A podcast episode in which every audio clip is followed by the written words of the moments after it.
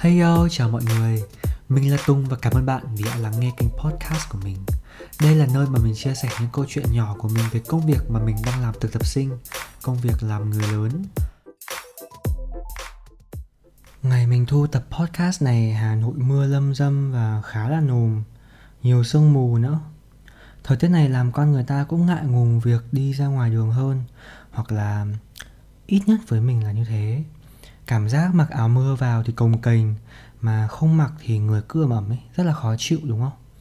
Nhưng mà ngoài những cái khó chịu đó thì bản thân mình thấy hà nội thật ra cũng rất đẹp vào những ngày ẩm ướt như thế này.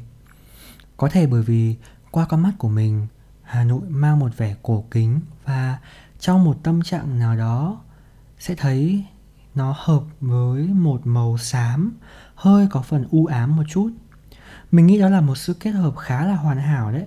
Đủ để những người nhạy cảm như mình thấy xúc động khi mà dạo quanh hà nội. Đặc biệt là khi được ngắm hà nội từ trên cao, ví dụ như là từ tầng 3 của một quán cà phê nào đấy, hoặc là từ văn phòng công ty mình chẳng hạn. Nếu ở hà nội những ngày như thế này thì bạn sẽ đi đâu? Ví dụ như là tận hưởng một cốc ca cao nóng trong một quán cà phê, vang lên tiếng nhạc jazz Nhìn ra ngoài đường có phần vắng hơn vì mọi người lười ra đường quá. Nhưng mà nếu bạn không ngại, Thì mình sẽ mách bạn một chỗ mà mình rất ấn tượng khi mà đi vào những ngày âm u như thế này. Đó là mình rất thích đi qua sông Hồng trên cầu Long Biên hoặc là Trương Dương. Mình vốn không phải là một người quá hay để ý đến khung cảnh đường xá đâu. Nhưng mà có lẽ càng ngày mình có nhiều cảm xúc hơn, hay suy nghĩ vẩn vơ trên đường hơn. Rồi bỗng dưng uh, nhìn thấy khung cảnh bãi giữa sông Hồng đẹp một cách giản dị và một ngày âm u đầy sương mù khiến cho mình bị ấn tượng và nhớ mãi. Bây giờ ngồi ở nhà viết những dòng này thì thật khó để có thể miêu tả được cái vẻ đẹp đó nhưng mà bạn cứ tưởng tượng là vườn cây sông nước lẩn khuất trong đám sương mù này rồi mưa thì lất phất càng bao trùm lên không gian một cái sự ảm đạm và khiến cho mình muốn hòa khóc lên thôi nhưng mà không phải bởi vì khiến cho mình buồn hay là nặng lòng gì cả mà chỉ là một đứa tự dưng xúc động trước một cái vẻ đẹp rất là gần với mình mà trước đây chưa bao giờ mình để ý cả. Sống ở Hà Nội đến bây giờ là năm thứ 24 rồi. Đã nhiều lần đi trên những cây cầu vào nhiều thời điểm khác nhau, nhiều tâm trạng khác nhau Nên nhiều lúc chỉ cần nhìn thấy cầu Long Biên hoặc là cầu Trương Dương thôi là mình sẽ nhớ ra nhiều thứ lắm. Ngày còn bé cầu chỉ đơn giản là một phần con đường dẫn mình sang thăm bà ngoại thôi. Ngày đó ngồi trên xe với ba mẹ, nhìn xuống dòng sông ở phía dưới thì cũng thấy hơi sợ đấy.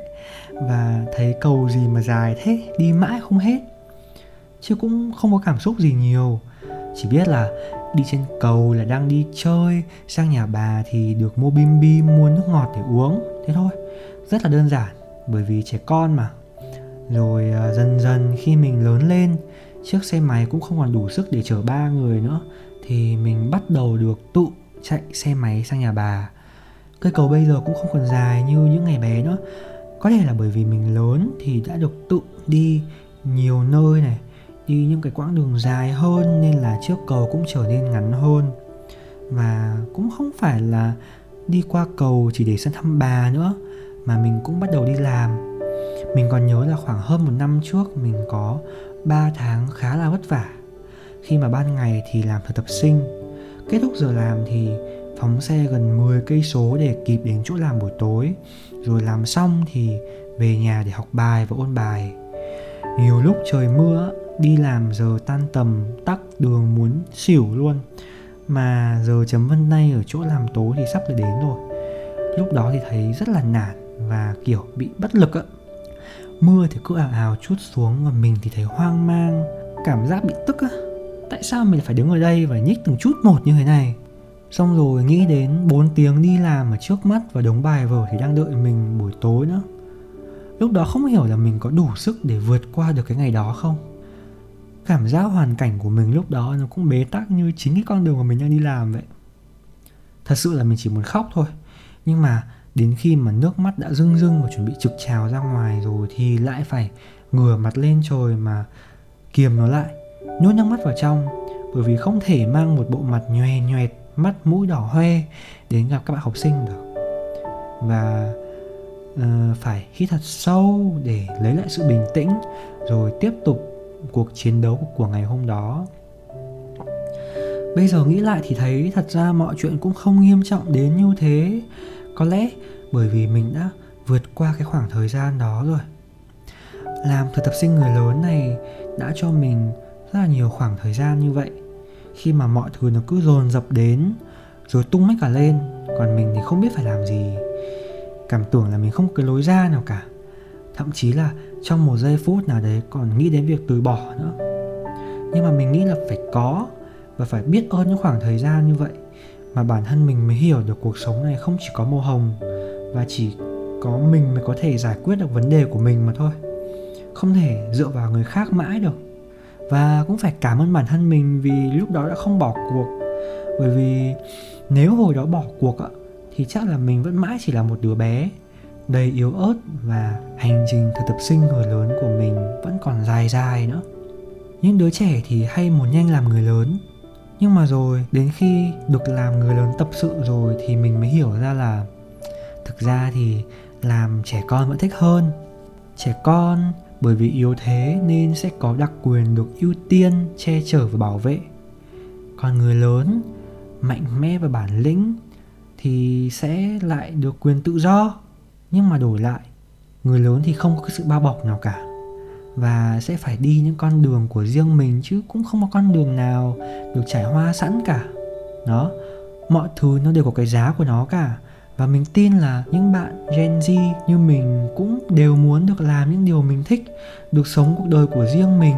Vậy thì hiển nhiên thôi là mình sẽ phải chịu đựng những cái xây sát, những cái tổn thương.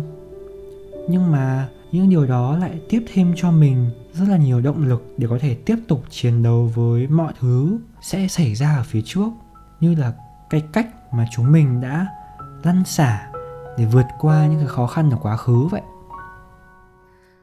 Anh taxi à làm ơn đưa tôi đến cây cầu. Ở phía bên kia con sông dài, nơi chúng tôi lần đầu gặp nhau. Chạy nhanh lên thêm nữa đi mà.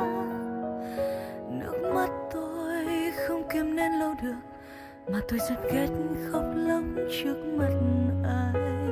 À nơi chốn ấy là nơi đẹp nhất thế giới này, vì có anh, tôi nhớ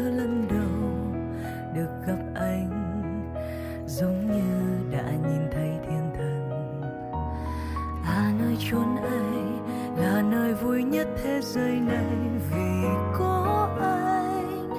Và tôi hai người yêu nhau. Và hôn nhau hôn mê say dưới ánh trăng. Cây cầu bên sông ngày nào vẫn thật nồng ấm. Mang cả chiều thu cuốn lấy cuối con đường kia. Dù cho bao tố có kéo đến tôi vẫn mong tôi vẫn chờ. Chờ anh sẽ quay về đây như lúc xưa. Cây cầu bên sông ngày nào vẫn còn mang cả trời mây, mang bao nhiêu nỗi đắng cay ngày mai sau nếu cô biết trước tôi, vẫn tin tôi vẫn chờ chờ anh sẽ lại quay về đây trên cây cầu bên sông những cây cầu bắc qua sông Hồng còn gắn liền với cả một mối quan hệ ngắn, nhưng cũng đủ để giúp mình lớn lên hơn. Hồi đó mình có quen một người bạn, và bạn đó thì ở bên kia sông. Mỗi lần muốn gặp nhau á, thì mình hoặc bạn phải vượt cầu thì mới gặp nhau được. Rồi mình nhớ là có những ngày mùa đông rất là lạnh, hai đứa vẫn đèo nhau đi hết từ cầu này qua cầu kia, cầu Long Biên rồi cầu Nhật Tân, vừa đi vừa nói đủ thứ chuyện ở trên đời mà lúc đó không cảm thấy lạnh hay là thiếu thốn gì cả mà cảm thấy rất là đủ nhưng mà rồi uh, tiếc là một quãng thời gian ngắn sau thì chúng mình chia tay quãng thời gian đầu tiên á, khá là khó khăn. Khi mà mỗi lần đi qua cầu thì nhiều ký ức ùa về lắm. Đặc biệt là vào những ngày mùa đông nữa. Cảm giác dòng sông này vẫn thế. Những cái cầu này không có gì thay đổi cả. Chỉ có bản thân mình tâm trạng của mình và hoàn cảnh của mình thì khác ngày xưa thôi. Thậm chí là có những cái thời điểm mà mình rất sợ phải đi qua cầu. Mà tính mình thì lại hay suy nghĩ hay hoài niệm, rồi lúc đó cũng chưa có nhiều trải nghiệm trong chuyện tình yêu. Cho nên là việc chia tay, rồi lanh quanh ở những con phố mà hai đứa từng đi với nhau là một cảm giác cay đắng, không dễ chịu cho lắm. Tính đến bây giờ thì câu chuyện cũng khép lại được 5 năm rồi, và mọi thứ thì cũng đã phai nhạt đi ít nhiều. Chúng mình bây giờ cũng đã có những cuộc sống riêng, những câu chuyện riêng, và có một điều hạnh phúc là chúng mình đã có thể coi nhau như là những người bạn thật sự. Lâu lâu mà có gặp nhau thì vẫn có thể nhìn về những câu chuyện cũ ngày xưa với một thái độ rất là bình thản và kể cho nhau nghe những câu chuyện mới. Thật lòng mong người kia được hạnh phúc. Mình nghĩ là đó là điều mà không phải lúc nào cũng xảy ra khi mà khép lại một câu chuyện giữa hai người. Sẽ có những mối quan hệ kết thúc mãi mãi là những sự thù ghét là sự tổn thương và những khoảng trống giữa hai người sẽ không bao giờ có thể rút ngắn lại được. Mình cho rằng đó là những sự đáng tiếc, bởi vì đâu phải lúc nào mình cũng gặp được một người đủ phù hợp và tin cậy để cùng đồng hành với mình đâu mà cuối cùng, cảm xúc còn sót lại là những sự tiêu cực. Mình đồng ý rằng là sẽ có từng thời điểm sau khi chia tay, chúng ta sẽ cảm thấy đau và vì thế mình sẽ trở nên hơi xấu tính một chút. Không sao cả, đó là chuyện bình thường. Nhưng mà rồi mình phải nhận ra và biết rằng là nên dừng lại. Cần phải bỏ lại những câu chuyện đó và tiếp tục tìm kiếm một người bạn đồng hành mới trong cuộc đời của mình.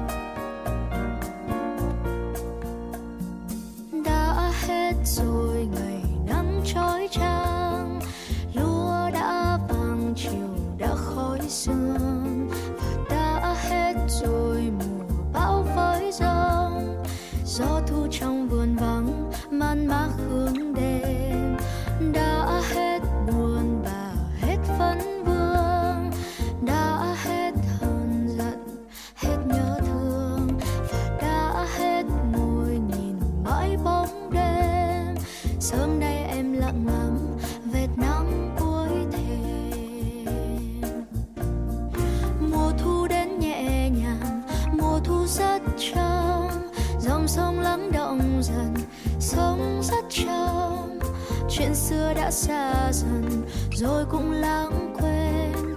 Tình yêu vẫn vô hình sống với em.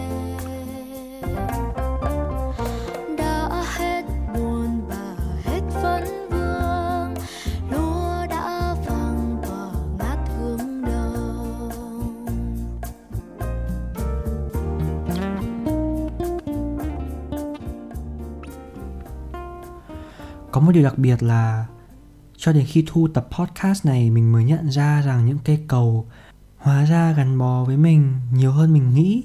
Chứng kiến cái cách mà mình lớn lên, từ lúc là một đứa nhóc ngồi trong lòng ba mẹ đi chơi, đến một thằng bé 24 tuổi tự đi xe, tự đương đầu với cuộc sống của mình. Có lúc dưng dưng ở trên cầu rồi phải tự mình nén lại những cảm xúc đó. Từng đi qua cầu mỗi buổi sáng sớm với một sự háo hức rồi từng hòa cùng dòng người chạy xe về nhà vào giờ tan tầm mà lòng hoang mang kinh khủng bởi vì mọi thứ bỗng nhiên đi chệch hướng. Mình nghĩ rằng ai cũng sẽ có một nơi như vậy, một nơi chứng kiến từng quãng đường trưởng thành trong cuộc đời. Và với mình, một cách bất ngờ, đó lại là những cây cầu của hà nội.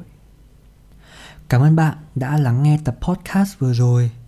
Ngoài kênh Tớ là Tùng ra thì mình cũng đang xây dựng một kênh podcast mới với chủ đề về Hà Nội mang tên là Hà Nội FM. Đây là nơi mà mình sẽ truyền thể những bài viết của một người bạn tên là Lãng sang dạng audio. Rất mong là mọi người sẽ ủng hộ và hẹn gặp mọi người trong những tập podcast lần sau. Bye bye!